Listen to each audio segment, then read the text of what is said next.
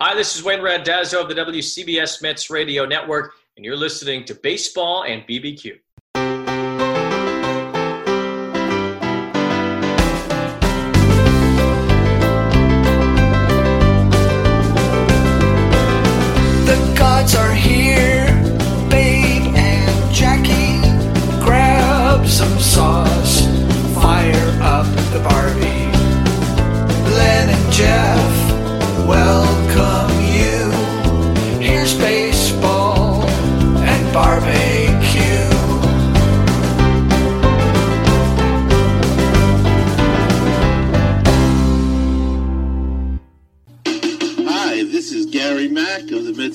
Podcast, and you're listening to Jeff and Len on Baseball and Barbecue, one of my favorite podcasts, and I know it's one of yours too.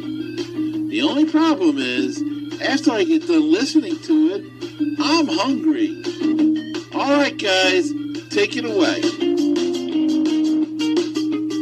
Do you believe Len and Jeff and the Baseball and Barbecue podcast are getting a cup of coffee in the big leagues as part of the Bleav Network? This is Doug Scheiding of Road Cookers and Barbecue World Champion and guest host. And I can't wait to listen to the 40 million followers cheering for the upcoming show content. I believe. Do you? This is episode 128 of Baseball and Barbecue. I am Leonard Aberman, and I'm joined with Whoa, my. whoa, whoa, whoa, whoa, whoa, whoa, whoa. You mean Hollywood? I am Hollywood, and I am joined by my incredible co-host Jeff Cohen, and we welcome you to our little home away from home, something we like to call our podcast, Baseball and Barbecue. How are you, Jeff? Hollywood, how you doing? I'm good. You know, we've got a great, great episode. We've got two great guests, and I've been very excited about the guests that we're going to have on.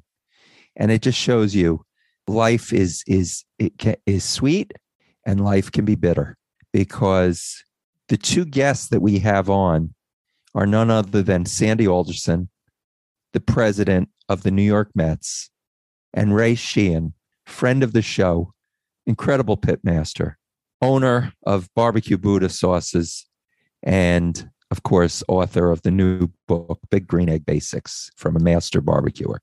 But then, of course, we would be remiss and we would never do this to not talk about someone who we had on just recently. And unfortunately, we just lost. So, Jeff, why don't you tell us about the passing of Shirley Burkovich? Yes, it was uh Sandy. We, we interviewed Shirley just a few weeks ago, and we were very saddened to hear about her passing. She died on March 31st, 2022, at the age of 89. She was, I mean, we just spent a few minutes with her, and we can tell she's such a special person that she was. Her life, you know, had an amazing life. She was actually in the movie A League of Their Own and uh, playing an older version of, of herself. She was a real big advocate for, for baseball for everybody, especially little girls. She was one of the founding directors of the International Women's Baseball Center, and she was very active in it. And they, they really planned to build a museum, trying to raise funds. And unfortunately, you know, she never got to see that. But we hope that they will eventually open that and dedicate something to the memory of, of Shirley Burkovich. Leonard? Jeff, you know, she was 89 years old when we had her and Maybelle Blair on. The the the bond that they shared, the banter between the two, it was sweet, it was funny, and it was just it was heartwarming. I, I don't even know that our interview lasted an hour. We basically, you know, spent uh, an hour or so of this woman's life and with her. I can tell just from that hour that anyone that was associated with Shirley was better for it. I know we were, and we were so fortunate that we were able to speak to her. It will be something that I will always treasure. And I really hope that people will uh, listen to it. If they've heard it already, that they'll listen again, tell people about it, and and listen to that episode because it was just just such a joy to to listen to her, to Shirley Burkovich and Maybelle Blair. So I, I, I really I hope that people do. Well said. Will definitely be missed. And now I'd like to talk about something that a lot of us like to do, and that is sports wagering. You want to go to a good place for it. And that if you're looking to wager, head on over to betonline.ag on your desktop or your mobile device to sign up today. You'll receive your 50% welcome bonus on your first deposit. Just use our promo code BLEAV, that's B L E A V, to get started. Bet Online remains your number one spot for all updated odds and info, along with player props and new contests throughout the year. It's the best source for all your sporting wagering needs, including live betting and everyone's favorite Vegas casino and poker games. It's super easy to get started, so join today. Learn why everyone is saying Bet Online is the fastest and easiest way to wager on sports. Bet Online, where the game starts. And now, Jeff, say hi to Sandy and get right into Sandy Alderson. This is a big coup for us. Sandy Alderson, president of the New York Mets. Now, let's just say that we conducted this interview a few days before the end of the lockout. We just weren't allowed to ask him about any players, current players at that time. So just wanted everybody to, to realize that. And you know what, Jeff? I think that was actually better because it focused us. because can you imagine if we also were talking about the current season with him? We would have had him on for another hour. Exactly. So it was good. And, now here's Sandy Alderson. We often hear it said that sports is a business, and like any other business, to have a successful product, you need a qualified management team. Our guest has been helping to build winning teams since the early 80s. He has worked with the Oakland A's, San Diego Padres, and the New York Mets, as well as working in Major League Baseball's main office. As fans, we clamor for a winning team, and when we get one, we are grateful to the players and architects who gave us our dream. Our guest has given many fans many thrills, and tonight we get to say thank you as well as pick the brain of one of baseball's top executives. It is an honor, and yes, it is an absolute thrill to have Sandy Alderson join us on Baseball and Barbecue. Welcome, Sandy, to Baseball and Barbecue. Very happy to be here. Thank you for that introduction and looking forward to our conversation.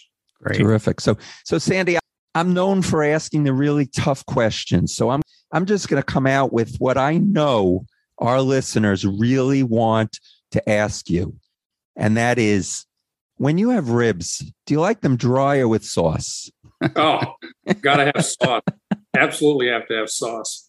And the question is what type of sauce? And I'm not partial to the Carolina barbecue sauce, but something a little uh, heavier, a little brawnier than that. Okay. Now You that know- we got the tough ones out of the way, Len. Thanks. exactly. Jeff, go ahead. You, you- now, now you ask the softball ones. Okay. Thank, thanks, Len. And Sandy, again, thank you for joining us.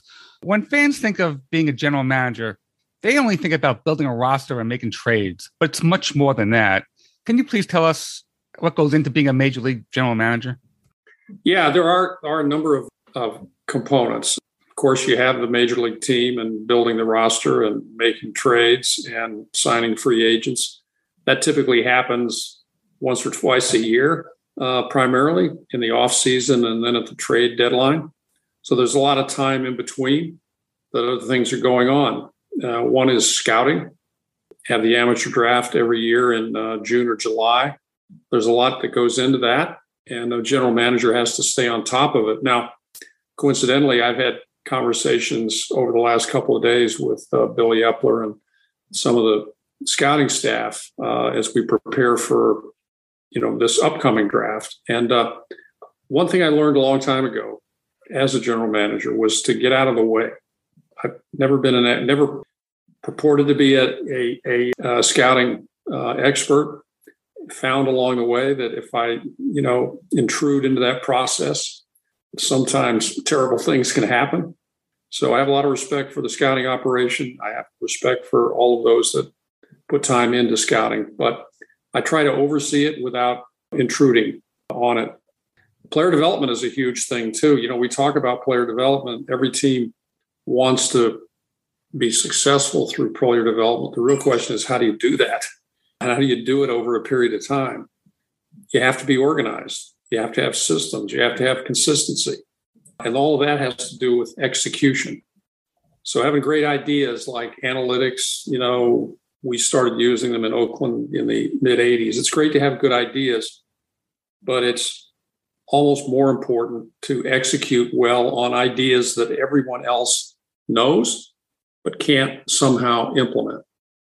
So being a general manager is it's like being a, a director of a variety of different things. Um, what I enjoy is more than anything else is not just the variety of activity, but also the uh, diversity of uh, the people involved. And uh, you know, I was in the Marine Corps before I got uh, into professional baseball or became a lawyer, and I think that's where I got my appreciation for the man in the street, the squad leader, the fire team leader, the lance corporal. Tremendous amount of respect for people who do that work, and tremendous amount of enjoyment from their friendship. First of all, yes, thank you very much for your service. Yep. And not only that, I mean, you so you come from, you know, you you come from a military family. Your your Yeah. dad having served, I, I was amazed to to read that your dad was in World War II, Korea, and the Vietnam War. Yes. Yeah. Very young man in World War II and was recalled for Korea and then became a career uh, Air Force pilot and, and ended up in Vietnam toward the end of his career. And I and I saw, you know, I saw that you graduated in 1969 from Dartmouth. And of course, the first thing that pops into my head is, oh, 69, you know, the, the Miracle Mets. And but I I somehow think that you did not, I, I mean, I'm going to ask you, but I think that in 69, your mind was not really on the Miracle Mets as you were, as your dad was in Vietnam and you were you went to Vietnam. And so, I mean, what was uh, 1969 like?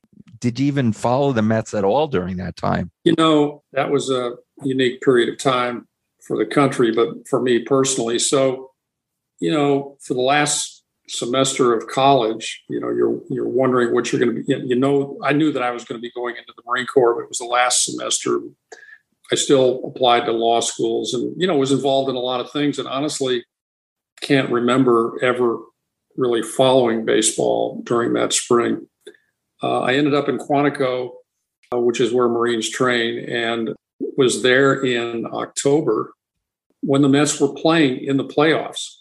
And I can remember we were out on a field exercise, and I was acting as a radio man, and I had the radio. It was a PRC 25, is what it was called. And the interesting thing was that on that radio, you could pick up the audio from a national television broadcast. And so I had the radio, and we were listening to the Mets and I believe the Braves, who they beat in the uh, LCS that year. So my only real connection with the 69 Mets was, you know, sitting behind a rock and listening to them in the fourth inning while I was on a field exercise in Virginia. but it was memorable. So, uh, Sandy, you, you went to Harvard, you got your, your uh, law degree, and you be, worked for a law firm where you left to become the worked for the Oakland Athletics.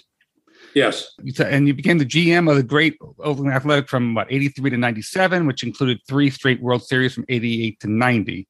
Winning the 89 World Series was the victory was tempered by the earthquake. Any recollections you can share with our audience about that that series? Sure.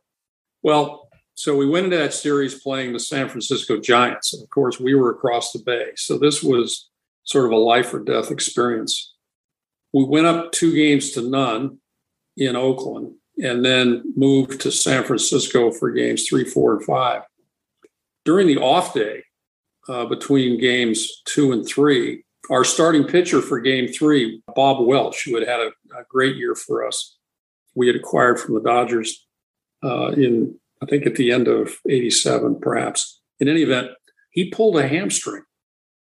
And so we didn't know whether he was going to get to pitch or not. So the day of game three, we're concerned about Bob Welch. Um, not sure he's going to be able to pitch. Uh, he's right handed, and we were going to use a lefty if uh, he couldn't pitch. Well, before the game was to start, we went to the umpires and said, "Look, I know the, the you know the rosters are such that I mean the, the lineups are basically set. Everybody uh, knows that we're pitching a right-hander, but he might not be able to go. We pitch a left-hander. So we just want to make sure you're, you're aware of that, so you can make sure the Giants are aware of it. We, and I look back on that and think that was a sort of an extraordinary expression of sportsmanship, which doesn't exist today. mm-hmm. But in any event, so game three is about to start, and I'm up in a in a suite, if you could call it that. It was uh, slung beneath the uh, upper deck, way down in the left field corner, and the the box started to shake. And I had my wife and son were in the in the box, and at first we thought that it was fans in the stands that were just, you know, stomping their feet and just making a lot of commotion.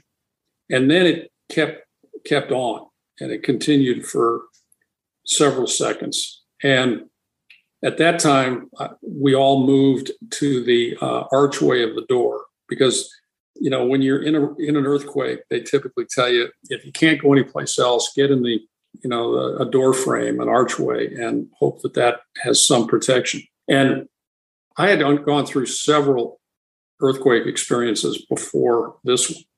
And the interesting thing about earthquakes, as you can imagine, is that you know you're never in the same place when one hits. And so the experience is very different. If you're in a car, you know, you, and you and you feel it, it's very different than being in a high rise or being in a baseball stadium. And so this happened. There wasn't any visible damage. And so everybody, once it was over, was, you know, high fiving and clapping and this and that. And then several minutes later, images from uh, elsewhere in the Bay Area began to um, emerge. And in the meantime, we didn't have any lights at the stadium. And so, one of my thoughts before I saw these images, just as we were kind of in the immediate aftermath of the earthquake, I was thinking to myself, well, gee, maybe Bob Welch will get another day rest uh, and can pitch. Um, so, I mean, everything else is sort of history. You know, the game was canceled and we picked up the series, I don't know, 10 days or so later I forget exactly what it was. We even had debates or conversations as to whether or not they should just cancel the rest of the World Series and naturally award us the trophy after two games. uh, anyway, it was a it was a surreal experience. We waited a long time, and finally, we flew to Phoenix to play a practice game just because we were getting stir crazy and and felt that our obligation was to the city of Oakland and the fans you know, even in the aftermath of this earthquake, to make sure that we did everything we could to win. Mm-hmm. Because while the earthquake was history, so would the World Series championship be. And so we flew to Phoenix. We played an exhibition game with our AAA players who were in uh, extended spring. We had like 10,000 people show up to watch. And then, of course, we came back and won the last two games. And the interesting thing about the series ultimately is that we only used two starting pitchers. Right. Dave Stewart and uh, Mike Moore. They both pitched uh, twice, and so that was it. That's an interesting going to Phoenix and uh, in between games, you have fans watching uh, a team in the World Series, not playing in the World Series. was not happy by any means. Right. And uh, finally, we said, oh, "We're out of here."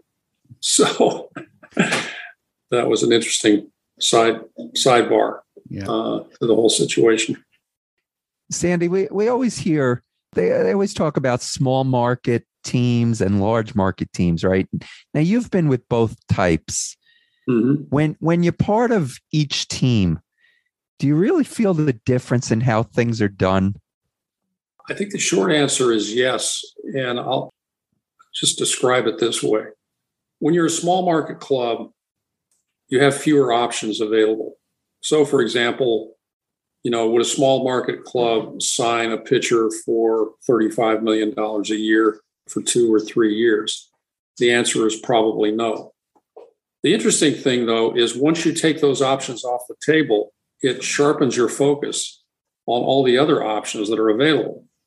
And so, while there's no temptation to, you know, to go crazy as maybe a, a large market might, there are still options available in order to, you know, build a good team. And I think, you know, the Oaklands and the the Tampa Bays of the world over the last, you know, five or 10 years have proven that. You can be good and be small. It's just that you have to do certain things well, given, you know, the limitations that may exist on a payroll. The payroll is is really not definitive in terms of winning or losing. It, it may mm-hmm. change the probabilities so that a big market team with a bigger payroll maybe has a 60% chance of getting into the playoffs, and a smaller market team has maybe 30 or 40. But it's still not, you know, a complete obstacle. And so, yes, that things things are done a little bit differently, in part because not all the options, you know, the sources of talent and so forth are available in most cases to a small market club. Not in most cases, but in some cases you know that might be available to a to a bigger market club. But those are temptations too. You can screw that up. It's not like you know, it's not like uh, spending money, big money, is going to guarantee anything, right? even heighten the probabilities. That that can be screwed up just as easily as as uh, you know other things. So I do believe that good management is important regardless of, of market size. And where big markets have an advantage is when they have the resources of that market and they have good management. What and what that, I'll even say, Sandy, is that I think the advantage as far as a fan with a small market team is that if you get these players when they, you know, when they're first coming up and they're with the team and they develop and as the team gets better and and you're not bringing in you're not trading them off and bringing in the high price talent or whatever you get the chance to actually grow with these homegrown yeah players. Well, I agree with that. But I also think that, you know, I think that the average person, and I would include myself in this category, we like two things. We like continuity and we like change. So, as applied to a 25 man roster, yes, we want our homegrown players. We want we, we love the continuity from year to year of having those players and getting to know those players and follow them and believe in them. But like most of us in society, we also like a little bit of change. You know, we like what's new. What's new this year? You know, uh, that's why we have a new automobile model every year. You know, mm-hmm. we don't sell you know, we don't sell 2018 Fords in 2022. So I think you know there's there's a desire for continuity and uh, um, among the, the core players, but at the same time, I think I think uh, fans are always looking for something new and something that can bring a little bit of excitement and surprise to the game. And look, it's entertainment. You know, if you go to a concert and I don't know, I was thinking this the other day, you go to a, like a Brooks and Dunn concert, you really want to listen to the new stuff? Well, not for a whole concert. No, I want to hear all the I want to hear all the great songs that they uh, you know, the number one hits and so forth. But, you know, a little bit of, a little bit of something new, see, you know, to get a sense of what they've been doing recently. Yeah, definitely. I want want that to be a part of it. Sure. Sprinkle in a little new stuff. So a- after Oakland, you went to the office of commissioner. What were your responsibilities in the MLB office? I, I tend to remember you had something to do with the Dominican Republic. Well, I uh, so I was responsible for baseball, sort of baseball operations. So that would include, you know, the game on the field, overseeing the rules, umpires. I supervised the umpires. Uh, I was involved in international baseball, so I was involved with the Olympic teams and some of the overseas competition with USA Baseball. You know, it was a pretty complete involvement in baseball operations internationally as well. I got involved directly with the Dominican Republic and uh, the Caribbean in actually after I left baseball, Major League Baseball, went to San Diego and then left San Diego and for about a year, I was involved in the Dominican Republic trying to address some of the issues that we faced there. Okay, as a general manager, though, what are some of the criteria that goes into hiring managers for teams? And I ask you this because I think you got a lot of flack for hiring Terry Collins when the hire was made. However, my perception is that the fans came to appreciate Terry more and more as the season went on. So he was a, you know a very good manager, actually the longest tenure manager for the Mets. I personally I got to meet him uh, in November at the at the fantasy camp. So uh, he was a, a, very good hire in the end. So what what are the criteria that goes into the uh, hiring for a manager? Well, I, you know, number one criteria is leadership. And so, what is leadership? Well, it's different in different situations some individuals are cut out for certain leadership situations and not others. Like when I was in the Marine Corps, okay, somebody in a foxhole, you know, really trusts and is good at what he does. Uh, does that mean does that translate to making plans at headquarters? Not necessarily. I mean, it's you know, there are two different jobs, and now there's some people who are good at it regardless of the of the situation or circumstance, and those are people whose strength is people, I think. And if one has the ability to connect with people, empathize, that goes a long way. But leadership is, is important. And leadership in this context is figuring out a way to keep 25 players reasonably motivated for 162 games. It's a day in, day out proposition. And so that requires a very different leadership, I think, than let's say a football coach who has to play 16 games or so, uh, you know, at, or 17 at the, at the, professional level once a week. It's a different, it's just a different environment and different players too.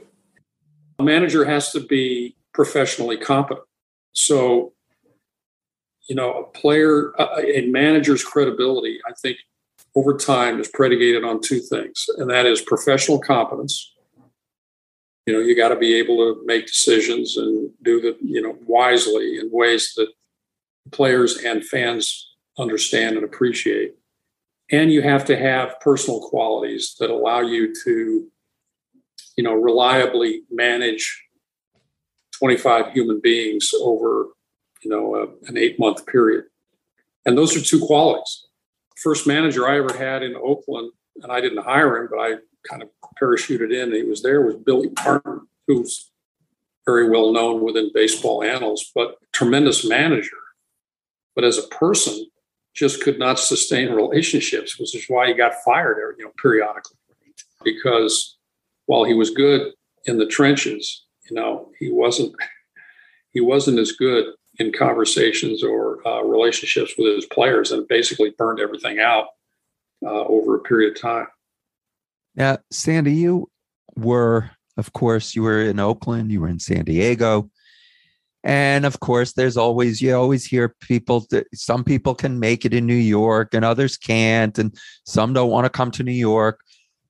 I somehow don't think that you ever had any hesitation about coming to New York as you know i mean somebody who who was in the military probably coming to new york was probably not that big a deal but was there ever any hesitation to, to come here and to, to become the gm of the mets? Uh, the short answer is no. Now i had the benefit of living in new york for about six and a half years while i was with major league baseball so it wasn't as if the, the city was completely foreign to me.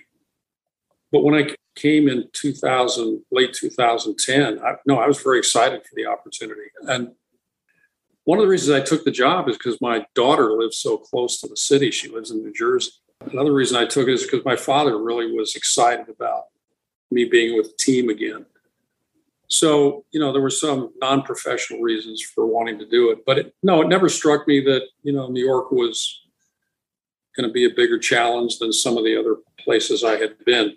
You know what's interesting is, so I was in San Diego, and, and it, you know the the media market there is pretty small. But if you tee people off in a small media market, they're all against. I mean, there's no there's no refuge. At least in New York, with you know as many uh, outlets as there there are, you know, there's an opportunity to carve out, you know, a little bit of uh, toehold. Not everybody can uh, turn against you at one time, or it's more difficult. So actually learned a lot in San Diego about how I was going to approach New York, which was, you know, to try and be as straightforward and authentic, I guess, uh, honest as possible, and treat everybody in the media certainly about the same. Try not to play favorites. And obviously, you had the master of the PR person in, in your corner there with, with Jay Horwitz. Yeah, Jay, Jay, actually, yeah, keep me on, keep me on the straight and narrow. Absolutely. Yeah, we we had Jay on. What a what a great guy. Yes, what a, really just a great guy. Sandy, when you started with the with the A's, you had an emphasis. You you you put an emphasis on certain stats, such as on base percentage, mm-hmm. more than batting average. Okay. Yeah. Baseball has certainly changed since then. Is there any possibility that that we could go back you know that we'll ever go back to eh, you know we'll we'll forget about launch angles and you know all these home runs and we'll go back to the way it was back in the 80s you know i think the answer to that is probably no. But there is one way to to think about change in the game. So you know the way i got involved with statistics was by happenstance. So i had I was in charge of the baseball operation in Oakland. I had no clue about how to evaluate players. I had, you know, I hadn't been a scout, hadn't been in player development, hadn't really played that much. Played a little bit in college. And I was driving to work and listening to public radio, and somebody came on and started talking about, you know, these sabermetrics and data interpretation, which sounded really interesting to me, and also sounded fairly objective in the sense that this, this could either be proven or not proven through like a regression analysis or some other calculation. So we brought we brought somebody in. We didn't announce it. We kept it quiet for years that we had this person. There wasn't as much data then as there is today. I mean, there was hardly any data in those days. But the concept was sound, and we used what data we had. And so now, in the ensuing what is it now, uh, 35 years, the game has evolved to the point where data is king. And not only is there a vast amount of data, which is available to everybody. So it's not as if some people have it and some don't. Every club has it, even you know the general public has it. So everybody has the data. Then it becomes how the how that data is interpreted. And over time, the interpretations of the data have become very refined to the point where everybody basically interprets it the same way. And so we have distilled the game down to, uh, you know, an ad- analytical summary. And that's why we don't have any strategic differences among clubs. Everybody does the same thing get on base and hit the ball out of the park. That's, you know, from an offensive standpoint, that's what you try to do. So that's where we are. That's a that's that's kind of a an efficient distillation of all of this data through the years. And the only way that that's going to change, because you're never going to take data interpretation out of the game. It's there. It's available. It, you know, there's no way that you can avoid it. What you really have to do then is to accept the fact that this these analyses will continue.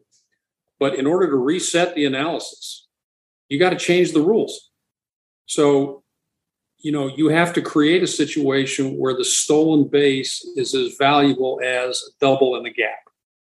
I mean, that's simplistic, but the point is that until you change the probabilities of one strategy versus another, and the only way you do that is by changing the rules, then you're going to end up with what we have. Because everybody interprets the data the same way, everybody tries to accomplish the same thing. And we've kind of lost the uh, kind of the intellectual component of the game and the anticipation of what a manager will do. And really, the only suspense that we have left is whether or not players execute. We all know what they're going to do. Can they execute? Well, so we've eliminated we, we've we've eliminated one one level of interest, which is what the heck are they going to do in this situation? What's the manager thinking? We've eliminated that because we all know what he's thinking. So to me, the way you address the, the, the you know the the data revolution is by changing the rules and changing them in ways that make you know more than one strategy uh, acceptable. that you get back to, as I said, the kinds of things that people enjoy that are now missing from the game. And one of them is stolen bases, ground ball singles through the right side. You know, there are certain things that fans say, gee, these are really, really exciting. Stolen bases, triples, home runs. And, you know, I, I don't think you want to diminish the number of home runs too much because people love home runs, but they also love triples. They love stolen bases and they like anything. It's like a three, three point shot in basketball. It's the anticipation. When the shot leaves that hand, there's plenty of time to think, is it going to go in or go out or not? When a guy dunks a ball in basketball, there's no time to reflect. Is it going to, you know, is it going in or not going in? No. But the three point shot, it's a whole different, you know, kind of emotional, intellectual dimension. That's the same thing with a triple. You get to watch that for an extended period of time. Is he going to get, you know, it's it's that long developing play. You know, I just I just think that you know we need to take a hard look at the rules and make sure that what we're doing is exciting and constitutes entertainment for the fans and makes them want to belong and and in a more you know a more kind of exciting environment. Wow, you, you know, Sandy just changed my mind a little there. That, that's a great answer.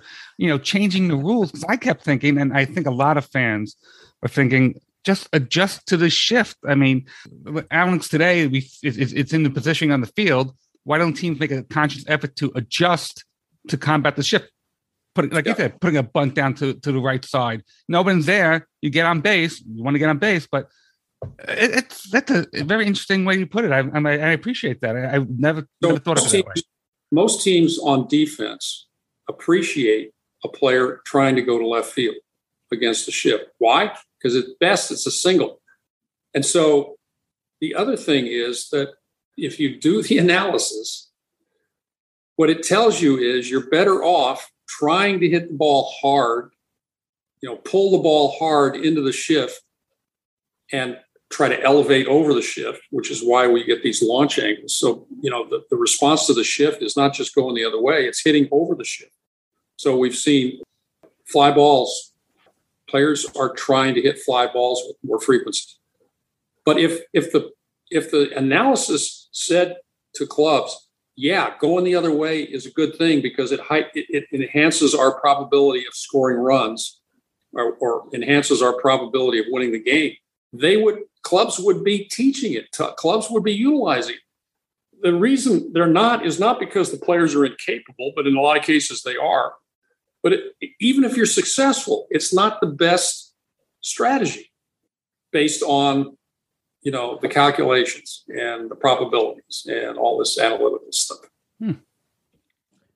Sandy, I, I want to, well, not change course, but I want to ask you something. I, I saw a very interesting article where somebody interviewed you and and they and you they were asking you about a typical day and you were talking about different times of year the typical day is different yeah and as president you were talking about one of the things was you uh, were you had to deal with ticket prices uh, setting ticket prices things like that.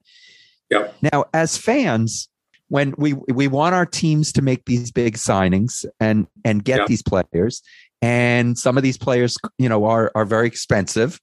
And then of course we we all realize that well how is that going to be afforded? Well ticket prices are going to rise and things like that.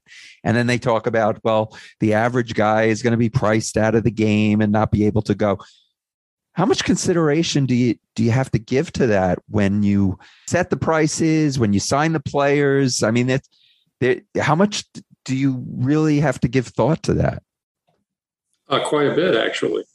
Pricing for tickets for food and beverage, uh, those are all things that we take into account. And we recognize that, you know, for some fans, those prices can be a barrier. That's why when we say say we raise ticket prices, we say it's you know they've been raised on an average of five percent.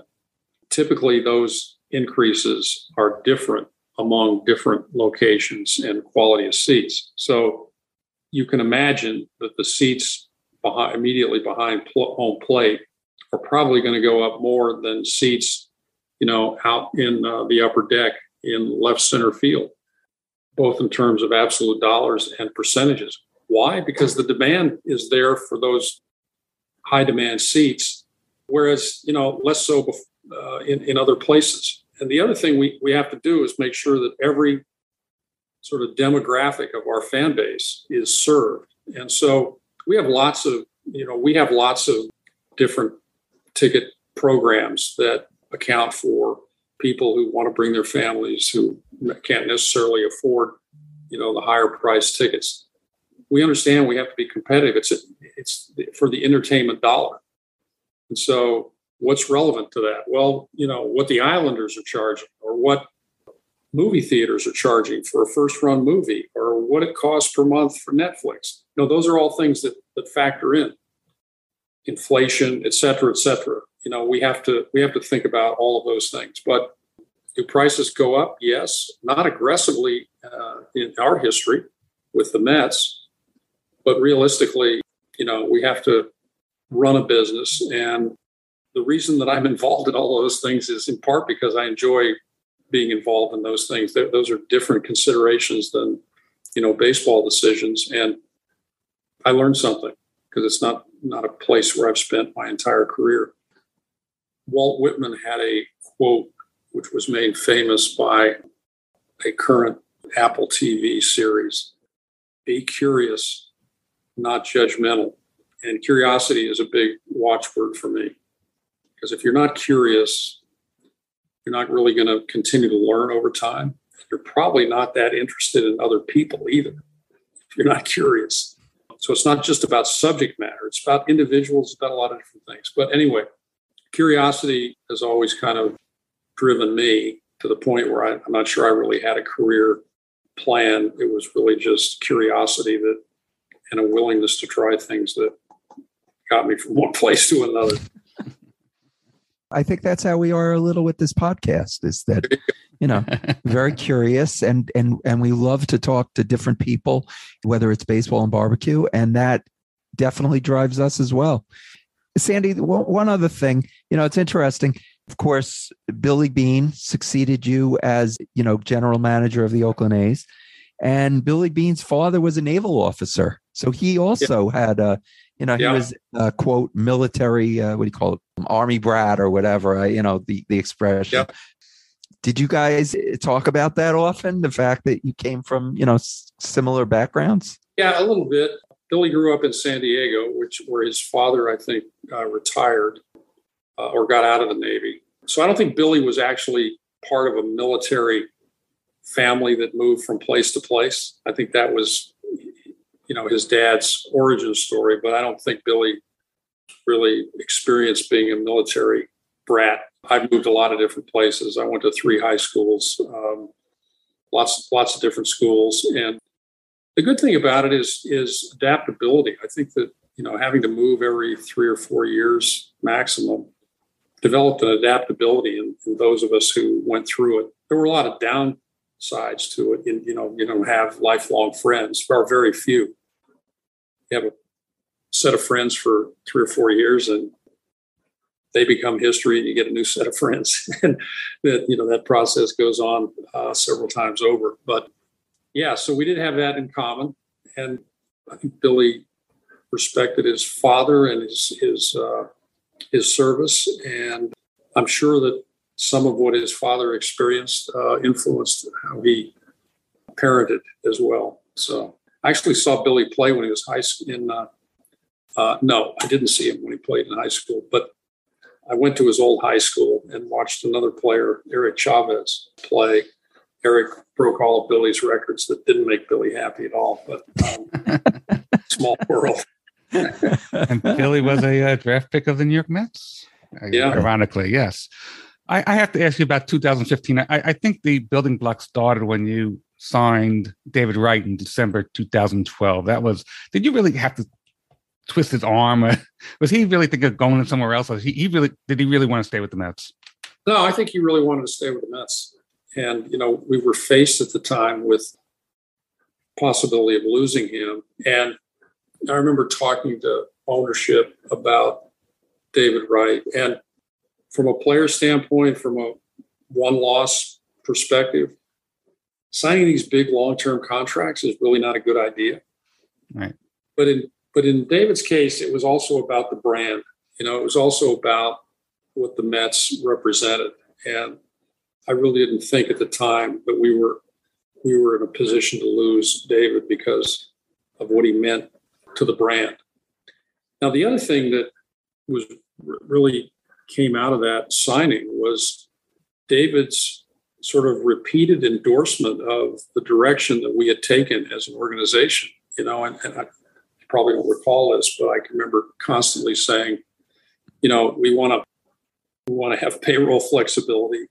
Uh, we want to uh, be as competitive as we can without sacrificing the future, which was another way of saying, all right, we're not going to spend that much, but we really have a plan here to develop our own players and be competitive. And because David, well, he signed, but then he, he really went beyond that and endorsed that I, that whole idea. And I think it went a long way with the fans to give us some latitude, you know, over the, the succeeding couple of years to get where we finally ended up in 2015. But I think generally speaking, from that time forward through 15, 16, that people actually believed that we had a plan and they were somewhat patient mm-hmm. in seeing it uh, come to fruition. And it's interesting what you know little episodes like that can can uh, can mean. So David's endorsement.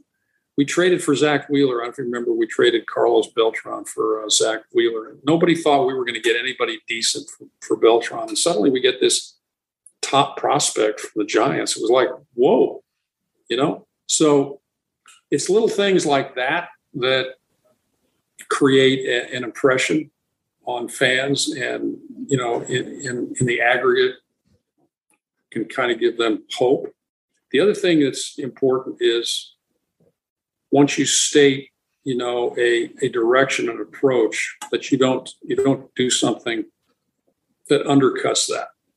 You know you have to you have to be consistent doesn't mean you go out and do something you know on a one-off basis. You can always make exceptions but you make too accept, too many exceptions you don't have a rule. Right. So people have to recognize okay this is an exception rather than it's just chaos lack of direction.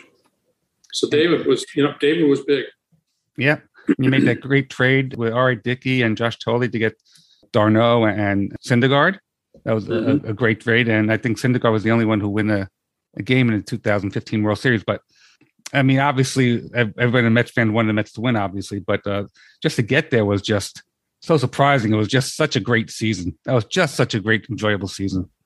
You know, uh, SNY did a show called Five Days in Flushing or something like that, um, which I thought was fantastic because it captured the the roller coaster ride of four or five days. And you know, sadly, we didn't win the World Series because if you don't win the World Series, eh, you know, it's it's a factoid, but it's not it's not something. It's not like '69 or '86. And I think we we should have won that series actually, but nonetheless, it was an exciting last two months of the season. Fantastic last two months. Yeah, well, it's interesting. Uh, sorry, yeah. go, go ahead. I, I, think in that series, Familia was uh, he was credited with three blown saves, but really wasn't his fault when you have a, a ground ball pit, a ground ball go through Murphy's legs. I mean, that that that happens, you know, and uh, the uh, a wild throw by Duda at the home plate. I mean, Familia really was a hard luck guy in that series. Well, yes, he was generally speaking. Although he made a big mistake in Game One. Um, that home run, to, yeah the home run he gave up was yep. on a hesitation pitch. Ah. And everybody had been telling him, pitching coach, the manager, do not throw the hesitation pitch. And largely that's because every time he threw the, again, I might be wrong about this, but I don't think so. Every time he threw the hesitation pitch, it was a fastball. Mm-hmm. So once you go into the hesitation, okay, maybe you throw them off, you know, with your mechanics, but they know it's coming. And that was just, I mean, they're just that was, I think, one out with nobody on in the ninth inning. And uh, winning the first game is really important. It was the ninth inning. It was the first inning when uh, we didn't we didn't make a play on the leadoff man. He had an inside the park home run. Mm-hmm. That ball should have been caught. Yep. But that's where it goes. But you know the the Royals. I mean, they had it was their second time there, right? The year before they they didn't win it. So the Mets make the series, which building that team. Did you think that was the year you were going to do it, or did you think it was going to be the next year? I didn't really, I didn't really think of it in those terms. I, you know, we got to the trade deadline, and you know, we made, we had made a move, I think, before the deadline to get a relief pitcher and uh, Addison Russell, maybe another relief pitcher from uh, Arizona. You know, so we were close. Figured, you know, we needed to try to do something. And I remember talking to uh, ownership and saying, "Look, everybody thinks we need a hitter in order to be successful toward the end of this season." And I remember saying, if we don't get a hitter, if we get all the way to the World Series and we lose it, people will blame it on the fact that we didn't get a hitter. So we got a hitter. And, you know, it was partly to demonstrate our commitment to the season. He wasn't even our first choice because he wasn't even a, an option, you know, for three or four days before the deadline. But it all worked out. And then we made some other trades that were actually just as uh, not just as important, but also very important for you know relief pitching, some extra infielders. You know, it was just it was just a great season toward the end, but for the World Series. I mean, the, the series against the Dodgers to get into the LCS was incredible. Oh yes. And, uh, and we actually blew the Cubs completely apart. Mhm. We had lost. I remember we were something like uh, how many times we played the Cubs during the season, but we were like one and six, something Right. like that. Somebody said, "Well, what do you think about the Cubs?" And I said, "You know, we only have to go five and ten to win the series, so something like that, four and nine or whatever it was." But anyway, those were two great series. Got us to the World Series, and then the series itself was a little bit of a disappointment. Sandy, we, we appreciate the time. Uh, al- al- almost an hour. Is there anything left you want to tell the people of New York or, or the Mets fans about, you know, what's coming up and how you feel the direction of the team is going? Yes, I mean, I, look, I'm incredibly excited for 2022. I think it's going to be exciting to see some of the new players that we have, and also how they blend with uh, some of our, you know, uh, holdover players. I know Steve Cohen's tremendously committed to the Mets, not only for 22 but beyond. So, you know, it's a great time to be a Mets fan, and I think Mets fans should have tremendous expectations over the next uh, year and years and years. Yes. So looking forward to it. I- I'm sorry. I have one last question. I just want to actually more of a statement. Congratulations on the hiring of Elizabeth Benn as the president of operations, baseball operations. What's her title? It's She's director of uh, Major League Operations. director of Major League. Thank you very much. Yes, a, a historic hire, very qualified, and uh, you know, just a, a great direction where the Mets are going. Right. Thanks. Yeah, that's that's uh, it's a great hire for us and uh, uh, a great statement for uh, women in baseball as well. Absolutely. Sandy, we can't thank you enough for Yep. coming on with us. Again, Jeff said we we we respect your time, but I have to say I don't want to let you go. I don't know. I don't know who's going to listen to this full hour. It'll probably turn. Oh, believe me. We, we'll listen to it. I mean, Yeah. we do it for ourselves. If people listen, hey, There you go. but we will. Sandy, thank you Thank so you very much, much. Sandy. Appreciate it. It. Take care, guys. Bye bye. And that is Sandy Alderson. Jeff, why don't you be the first to say something? Because that was really terrific. I, I'm going to quote Leonard Hollywood Aberman and goes, "Wow." Sandy Alderson, president of New York Mets. I mean, how, how much better can you get? I, seriously, we're Met fans. I know this is not a Met centric show, but just to be able to speak to Sandy Alderson for about 45 minutes, 50 minutes, it was just a, a pleasure. And we thank him for taking the time out of his, his busy schedule to just talk to us. and you know, of course, Sandy Alderson, as we we know from the interview, and of course, anyone who can Google him, put together an A's team that was quite a team. Sandy Alderson, yes, he's the current president of the Mets, and he was GM of the Mets for the 2015 World Series appearance. But Sandy Alderson has really done a lot in baseball. You know, as Met fans now, we're very lucky to have him. Now, Jeff, not to be outshone because we now have on uh, an incredible guest in his own right, and that is Ray Sheehan. Ray Sheehan is Barbecue Buddha, which is champion, award winning rubs and sauces. And of course, his new book is Big Green Egg Basics from a Master Barbecuer, and it is incredible. Ray, as you'll as you'll find out, you know, eh, from the interview, we definitely have a place in our hearts for Ray, and uh, I think everybody after hearing Ray will also as well. Like I said, hell of a nice guy. And now here's Ray Sheehan.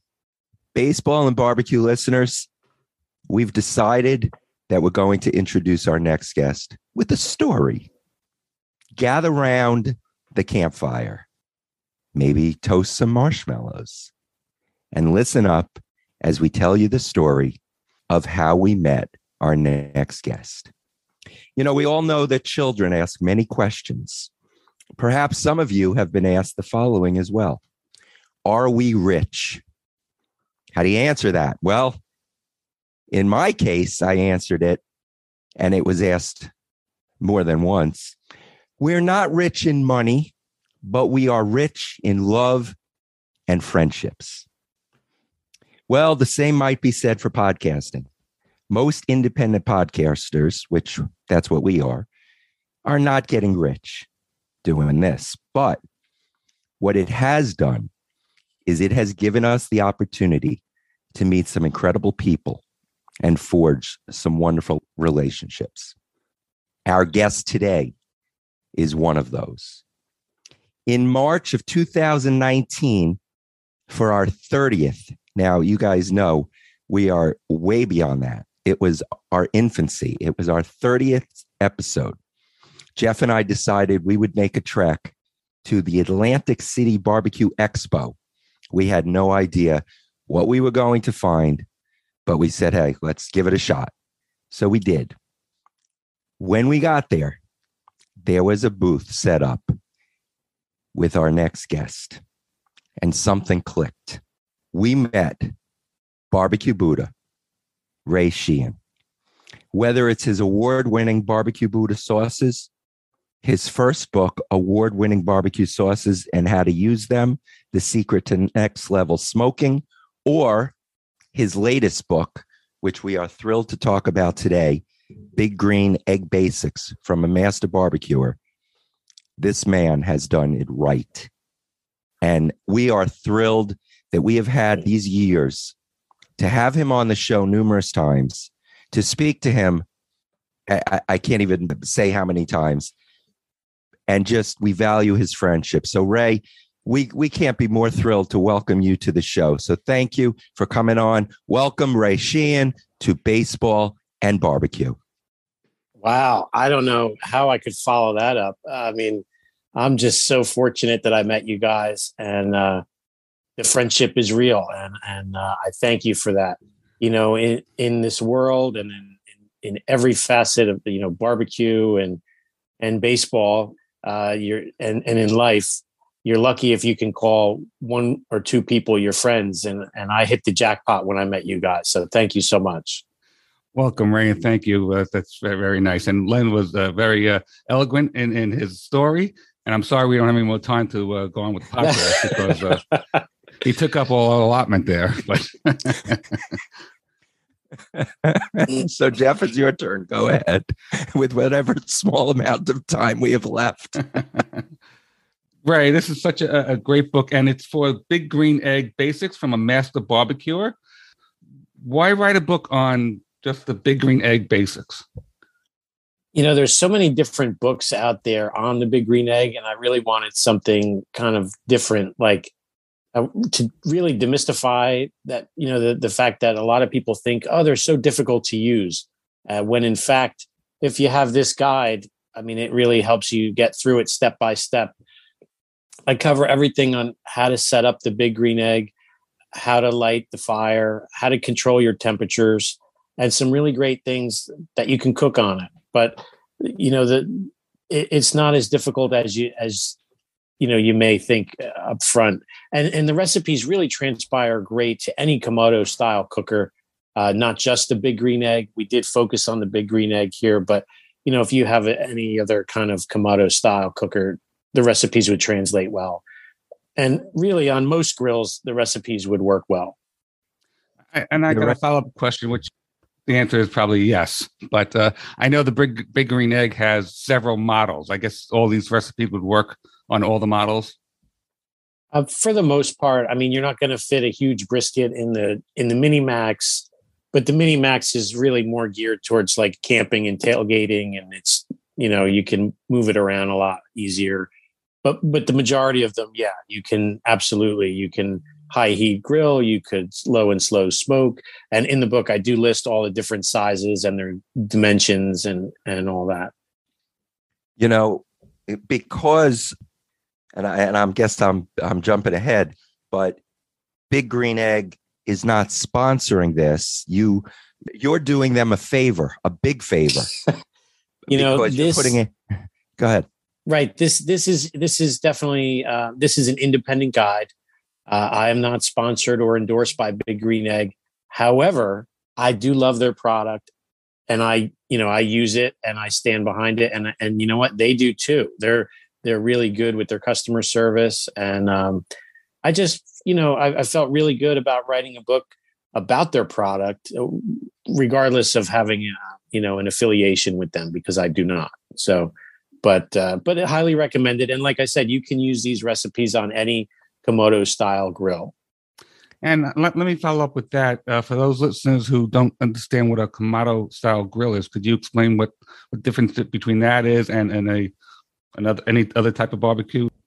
The biggest difference is, um, you know, it it basically has like a ceramic core inside, so it's got these thick walls and really great heat retention, and um, it looks like an egg. It's oval, and it's cooking on this type of um, equipment is really all about controlling the airflow. You know, so you have a uh, an air vent on the bottom with a screen, and then one on top, and uh, it's all about you know controlling that if if you want to like move the temperature in a, in a a larger to to create a, more like a hotter cook you're going to open your bottom screen a little bit more and if you want to just dial it in just a few degrees then you're going to really adjust the top but in the book i go on to talk about you know uh, adjusting both vents at the same time and it was just easier for me to learn that way so that's how I teach the reader. And I have a um, kind of like a chart in there that's really just a guide. Um, it's not an exact thing, but it would, depending on your your conditions, whether it's hot or cold or you know windy or rainy or whatever, you know you're going to adjust the vents accordingly together. So if you wanted to cook at 250, you might open both of them 10%, the top and the bottom, and you know a little bit more as you go up in the temperature scale. But really it's just a guide to get the person acclimated to starting to like control their vents and really to dial in the temperature so you could translate that because just like there are many pellet grills and they're all used a little differently they all have their mechanisms in separate places or whatever but if you can control a pellet grill if you know how to work a pellet grill you probably could go from a traeger to a now all of a sudden i can't think of any names but all the pellet right. grills that are out right, there, Char Griller grills. That, yeah. yeah. and and it yeah, exactly. And if you look up uh, online, you'll see that there are a lot of different Kamado grills. A Kamado grill, like you said, is a ceramic cooker. They're great, but there's of course the other brands, you know, Kamado Joe, Pit Boss. There's one called Char Griller, the Big Green Egg, of course. But the point being that people should be aware that this book is not just for the big green egg. The recipes are fantastic. And and actually, okay, let's talk about that for a second. So Ray, you've got a lot of great recipes in here. I'm always envious of people that can put these these recipes together because I'm always even though I want to make different things, I always end up with the same unless I have a recipe, I keep going to the same thing that I'm making and you make all these recipes. So these recipes to me are things that could be made whether you have a big green egg or not. Is that true? Uh, yeah, actually, pretty much, you know, like um, so first of all, the the recipes, even though it's big green egg basics, the recipes are anything but basic. They're really designed to inspire you to want to cook on your new on your new equipment, you know, Mhm. and covering all the bases. I mean, uh, I just wanted to throw out there. There's also like maintenance and how to care for your grill and Mhm. and uh, changing the gasket and so there's much more to it but but the recipes are designed to make you really want to cook on it. Can you you know there's two baking chapters one sweet and one savory. Can you could you know if, if you couldn't get to your grill that day you could do the recipes you know in your kitchen home oven if you wanted to at the same time and temperature basically. Um, or that if you didn't have an egg you could trans translate the recipe to whatever grill uh, that you do have. They would work fine. Um, you know that there are benefits to cooking on the egg. You know you can get it up really hot and do high heat searing like you may not be able to do on some other grills. The heat retention in the big green egg is going to be greater than other grills because of its ceramic core. And and your fuel consumption is going to be much more economical than on other grills. But so the short answer is yes. Can can i use these same recipes on other grills and cookers? Absolutely. Um, but there's a reason why we focused on like uh, famous dave said the ferrari of uh, Mm. your outdoor grills so but yeah absolutely they do translate very well Yeah, and it makes sense because th- I I would assume that before the publisher says, "Okay, we're on board with this," they must know that there are a lot of big green eggs being sold. So there is definitely a need for this book.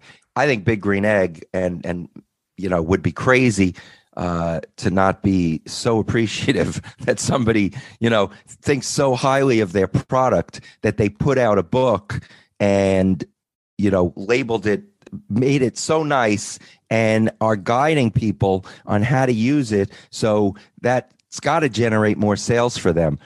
All in all it's a, it's just a great thing all around Yeah, I mean, you know, I, I did a big giveaway to celebrate the release of my book, and I had all these great companies like Gunter Wilhelm and ThermoWorks and Barbecue Aid Tools and Grill Grate and Black Garlic Market, and of course my barbecue Buddha sauces, Porter Road. I mean, we had probably um, eight or nine different companies do the giveaway, and I reached out to uh, Big Green Egg, and you know, I did really weren't not receptive. I never really heard anything back about it, but um, but so I called the promotion everything but the egg.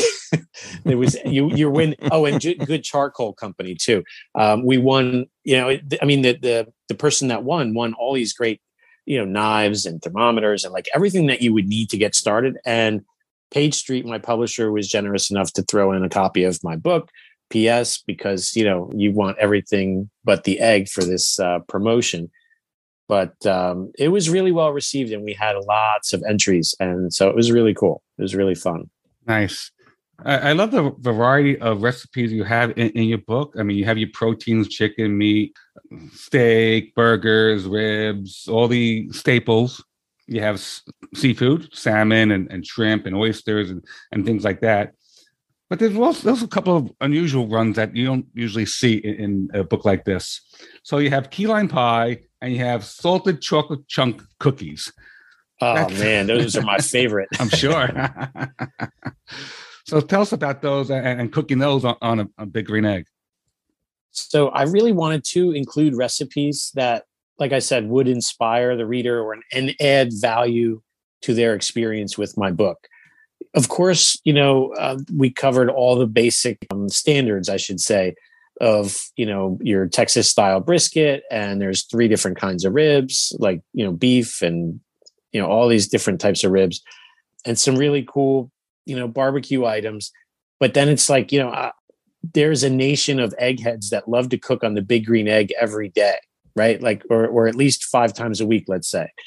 So, how do you inspire that person? How do I reach that person? And for me, the way that I reach them is through some different recipes. And and maybe the person that buys this book is not yet an egghead, but this will help them become one, like a dedicated, mm-hmm. you know, egger that where they want to cook on it all the time. So, I took inspiration from you know, so many different places. And one of them, let's say, was there was a Middle Eastern restaurant that was close to my house and it closed down. But I really wanted to recreate those warm, fragrant flavors on my grill. So I, you know, came up with a recipe for chicken shawarma, which you don't see in a lot of barbecue books. There's like a roasted eggplant and feta dip because, uh, you know, I would do a lot of parties and catering and people were always looking for something different. But this dip you can is great for meal prepping and you could put it in a wrap, put it on a salad, put it over grilled chicken. There's different reasons why. There's also a great recipe to showcase the different techniques. So each chapter is organized by technique in the book. So you have your hot and fast searing and grilling, low and slow smoking, slow fire roasting. You have the two baking chapters that we mentioned. In within those chapters, there's also like you can fry on the big green egg. Now, I don't do a lot of frying, but I wanted to showcase this recipe, my recipe for crab cakes, because they've been really popular uh, when I've done catering. And the recipe actually won first place in Delaware at uh, Coast Day in Lewes, Delaware, uh, against teams from Maryland and Delaware and all over. It won the the, the, the first prize. Um, so I wanted to showcase that in there, but it's also the technique of how we're cooking it on the egg. So mm. yes, you can fry. Yes, you can sear. You can make smash burgers.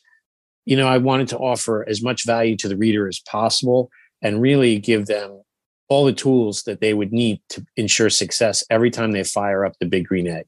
So the desserts, I love dessert. Whenever we would do barbecue competitions, we always have these chocolate chip cookies. And this is like those chocolate chip cookies, like on crack. The salted chocolate chunk cookies are like outrageous. And you can cook them on the egg. You can cook the key lime pie on the egg. The difference is I don't use any smoking wood and I make sure that I clean out my cooker of any meat drippings, you know, in in the charcoal before I cook on it when I'm doing so the baking. I, I we came on and, and I'm thinking, okay, great book for we can use it for other things. No, you know what, Jeff? When we are done with Ray, please place an order for two big green eggs. Okay, this, this, is going to cost us a lot of money. This book, but it, it'll be worth it because Ray, you are a great salesman for the big green egg. I want one now, and I want the wow. large one, not the little one. I want the large one. All right. So I was very fortunate, you know, with my barbecue sauces. You know, we've discussed this on your show before, and uh, I always appreciate you having me on. But you know, we did win some pretty good awards for our uh, Memphis Mop barbecue sauce and our Kansas City barbecue sauce. And one of the biggest awards that I've won of was for the Sauce King NYC Grand Championship, and I won a big green egg, and that was like the highlight of my, you know, of my uh, sauce awards. I mean, I couldn't even believe it, and ever since then, it's just been, uh, you know, my favorite grill. It, it's really a, a wonderful piece of equipment. Right. What type of sauces are you using on these recipes? So I created some different sauces and I tweaked, you know, like there's different layers of flavor throughout the book that I've added. Whereas there's some really great rubs and there's some unique sauces, not just barbecue sauces, but you know, there's a, a recipe for barbecue empanadas, and then there's like a great chipotle aioli that goes with it. There's uh, a cherry, a chipotle sauce that goes with uh, like a like a roast ham that you do in the egg. There's some really great barbecue sauces. So I really wanted to add value by including increasing the number of sauces and spices.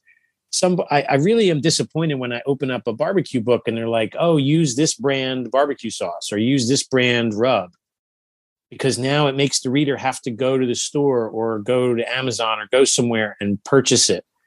To me, I, I really I love teaching and I, I love creating and i so to me i really love to be able to share that with the reader and give them a, a, you know a recipe for a rub that they can use throughout the book or maybe a few recipes like i have these hot wings in the book they're just dry rub so there's a recipe for a dry rub that mimics like a red hot sauce but it's clearly dry rub and then to cool it down there's a barbecue ranch dressing that you make with it so there's just there's a lot of a lot of value there. And if you're the reader, you can say, you know what, I'm going to focus on doing the egg. I'm gonna I'm gonna buy the sauce this time, but next time I'm making the sauce. And it's all about building their confidence and giving them the tools necessary to succeed with this cooker. And any particular brand of sauce that you recommend? Um, yes. Boy, Yeah. Well, yes. You better, You should ask. you better hit that softball, Ray. Yeah, man. That's a lob. It's barbecue Buddha, all natural sauces and seasonings. Yeah. And where can we get that? Where can we get those, Ray? As long as we're It's www.bbqbuddha.com. That's bbq b u d d h a.com. that was Uh, beautiful. right. But, you know, that's the thing. If you open up a book, you don't want to have to go to the store. And uh, I mean, to Right. just buy a sauce. I mean, you don't need a cookbook to tell you to go buy uh, this special sauce or whatever. You know, the fun is in the creation. At least for me, it is. And I think for most people that get cookbooks, that's the fun of it is finding a tip, a trick, uh, something that you can do to improve your barbecue that maybe the next person doesn't know. You know, a different flavor profile or something you know it it's those little nuggets that separate you from the competition you know, Ray, in here, the award-winning Maryland-style crab cakes. I, I've got to try those. But there's something I just recently discovered. My wife discovered it. A mushroom called, and I don't know if you've ever heard of it, a lion's mane mushroom. yes of it? actually i have a friend of mine sent me some and i grilled them up and it ta- they taste they're just like kind of like very steak like Right. and very umami you know they're really delicious but they're also there's a way to prepare them where they kind of taste like crab. What we were thinking as we were reading the book is that maybe we could somehow use those in the award-winning maryland style crab cakes in place of the hmm. crab. So that's a good idea. we're going to try it and we'll we'll let you know how it goes. I'm writing this down. Lion's mane crab cake. And they they they're very cool looking mushrooms too they uh so you know they have the it it's it looks like a lion's mane i mean it's got that soft Right, right. it's amazing how many different mushrooms there are they're supposed to also i think somebody said they taste like lobster but i don't Where they have the Mm. maybe they have the consistency of lobster or something but i i didn't find that I love mushrooms and I love the umami flavor that they impart. And um, you'll notice one of the recipes is a porcini mushroom crusted ribeye steak that we top with black garlic butter. And it just gives you a double shot of that umami flavor and really accentuates the, the flavor of the meat. this is i mean the pictures are beautiful if if you have a big green egg or a kamado cook or whatever you have this you could basically make these recipes and this could be your whole this could be your repertoire and you'll be just you will be everyone's favorite cook on the block. Forget it that your whole town. I mean you got smoky barbecue meatloaf. Who doesn't love meatloaf? Smoked beef plate ribs. You know a lot of people uh, will make you know the, the typical pork ribs but not as many people make beef ribs and beef ribs are incredible. Honey sriracha glazed chicken thighs. Just unbelievable. Just some of the do not look at this cookbook. I'm going to put a warning label on this. Do not look at this cookbook if you are hungry. It's like going to the grocery store. Do not go to the grocery store hungry. I i'm like ready to just i'm ready to eat these pages. That's, that's and you know all the all the photography all the food was made. There's not like food styling. It's these are all this is all real food that we made over the course of a week. And i was lucky enough to work with uh, ken goodman from ken goodman photography. Mhm. he is uh, an amazing uh, photographer world class and one of the kindest humans i've ever had the pleasure to work with. And it was just so much fun. It was a lot of work but it was it was really a great experience. And you know people think making a cookbook is uh, easy and it's really a lot of work but it's probably one of the most rewarding things i've ever been a part of creating You got some great reviews for the book, and you listed on, on the back uh, from Meathead Goldwyn to famous Dave Anderson. Casey Webb, and you even got Howard Johnson, you know, the ball player. That's an amazing. that's an amazing get. That is an amazing get, and I had some really a couple special guys, you know, uh, help me out with that, and um, very fortunate. You know, when when you get a cookbook deal, and you know, it was news to me when I got my first book because I I had no idea. But did you know that you have to, as the author, you have to reach out to people to get endorsements for your book, and you know, get them a copy and make sure they get an advance copy, and um, you know, see if they would, you know, write something about it or if they're interested, if they like it. And uh, that, you know, sometimes I'm very outgoing, but uh, sometimes I can be a little introverted and that's puts me out of my comfort zone sometimes. But uh, I've met some really great people. Some people I already knew and they were happy to do it. And then others like Howard and famous Dave were like the kindest, sweetest people that really just were wrote really thoughtful and amazing things about my book and it really made me feel good because i worked so hard on it and uh, i'm very grateful to them Can you imagine? I, there's got to be a level of cookbook author, and and hopefully you will get to that level, Ray, where they don't have to go after their own. I mean, that's kind of like I gotta, you gotta, you gotta get other people to pat you on the back. Have somebody right do right that. it's, it know? puts me it put me you know uh, yeah, it puts you kind of like i don't know out of like i said it's out of your comfort zone but it's a necessary thing because i feel like you know if if you love meathead and he's one of the most knowledgeable people on the subject of barbecue i mean so if you follow him and you see he writes an endorsement for this guy's book you're going to say you know what i'll at least take a look at it uh, let me see what what does it have to offer me or if you love, you know, if Howard Johnson was your favorite ball player growing up and you're like, hey, you know what? He said some really nice things. Let me take a look at this book. It's not going to guarantee sales, but it's going to get people to say, huh, if this person believes in him, let me take a look and let me check it out and and see. And Howard's a big green egg guy. He loves the big green egg. I mean, you know that. I mean, he's Right. you know, we talk, we end up talking uh, barbecue more than baseball, you know, with him, and and he's just like he's into it, and and how can you, how can you beat that? I mean, he's, it's like he's not just passionate about baseball; he he's passionate about barbecue as well. So, reaching out to these people, and uh, ironically, Casey, I used to work with many years ago in a restaurant in New Jersey, and um, I was in the kitchen and he was up in the front of the house. And and I hadn't talked to him in a while. And I reached out and I was like, "Hey, you know, I'm writing this cookbook and you know, would you take a look at it?" And he's really busy, you know, filming this show and he's got other things in the works, but he was kind enough to take a look at it. And um that was really like it, it made my day when he said yes because he he also wrote something really cool. You know the other thing is you don't know what people are going to write or how it's going to be used or how the editor is going to kind of you know only use a portion of it or use the whole thing or like that's not up to me. My thing is just making the contact requesting it showing them what i've worked on and uh, letting the chips fall where they may Ray, if you were a jerk, you know, then it would be more difficult, you know. So it it helps.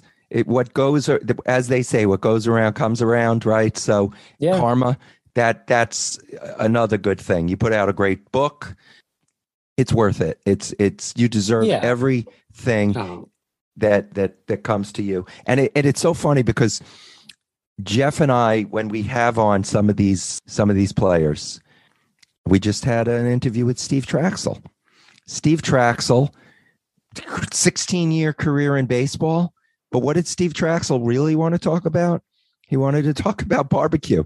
He wanted to talk about how to. He had a turkey in his freezer, and he really wanted to know how to spatchcock it and do, uh, you know, cook it. It, it was amazing. And and Howard Johnson, I, I remember when we spoke to him a couple of times, and he he just really wanted to talk about his big green egg and and cooking.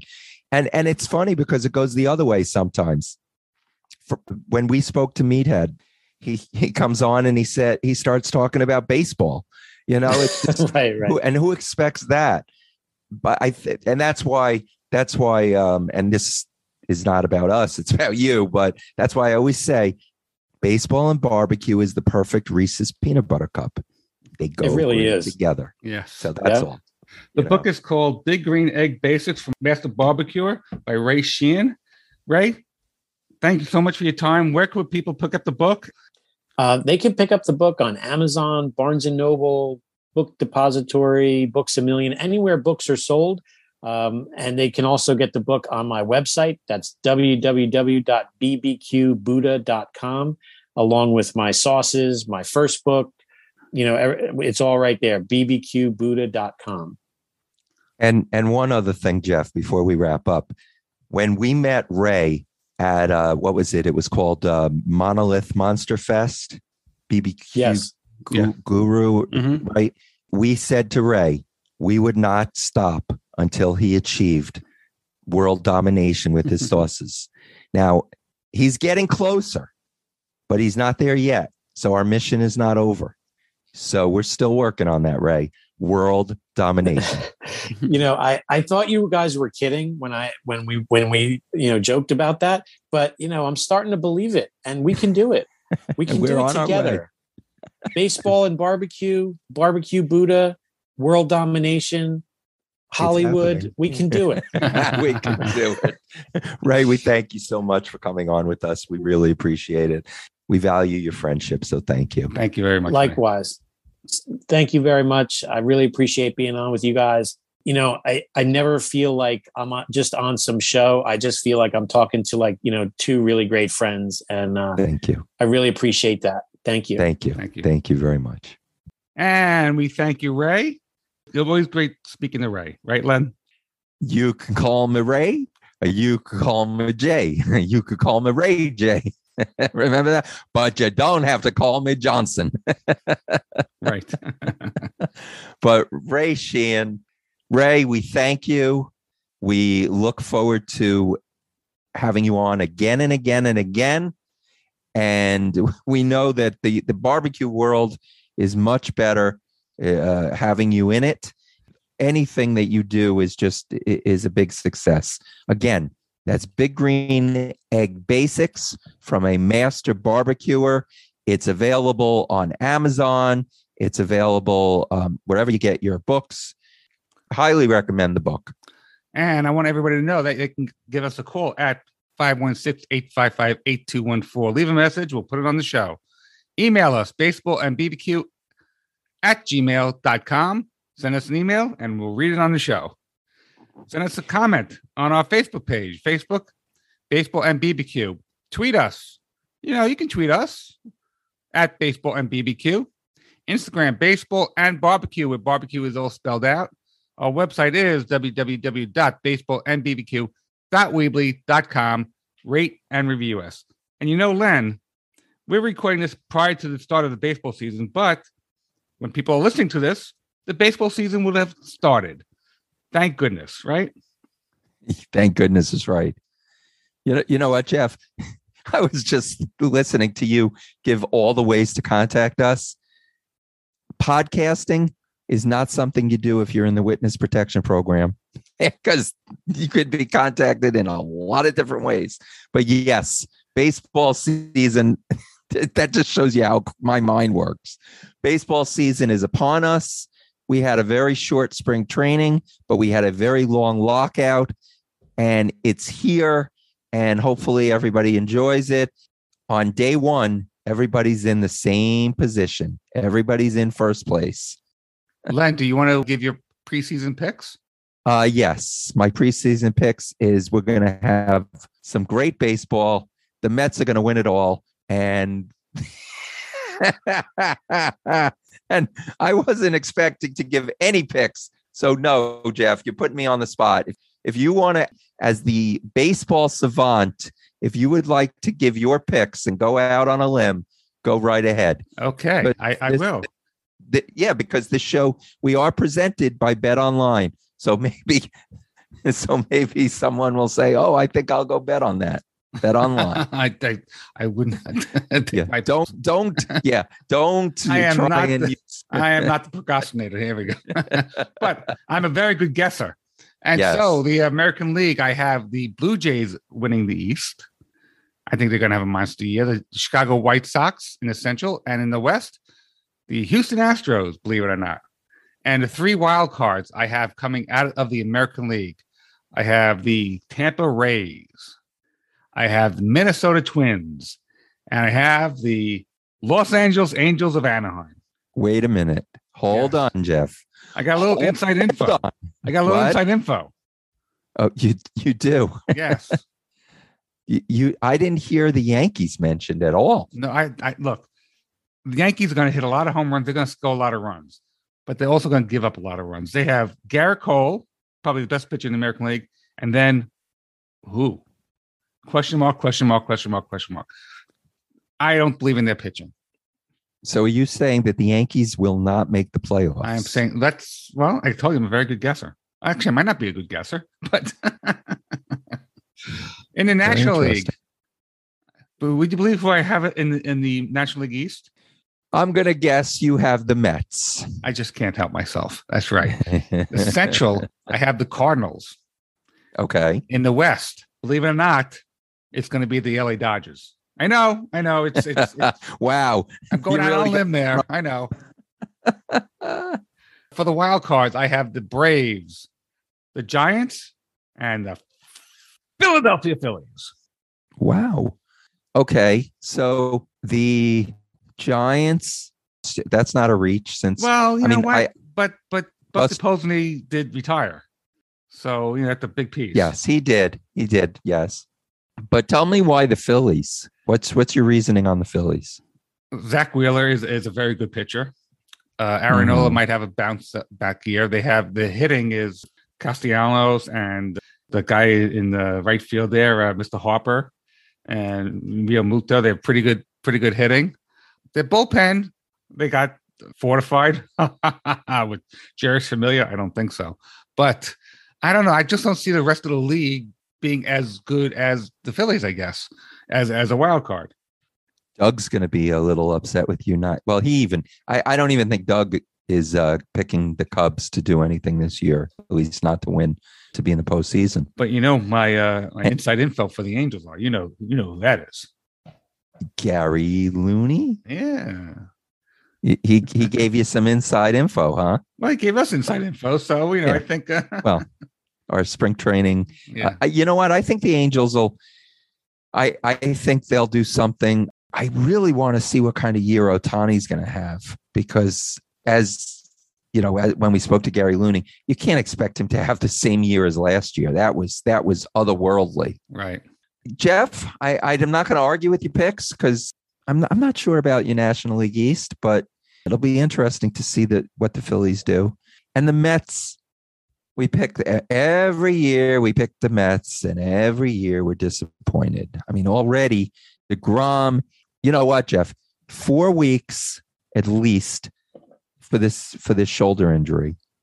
Then I it's going to take another four weeks once he's able to to to bounce back from that.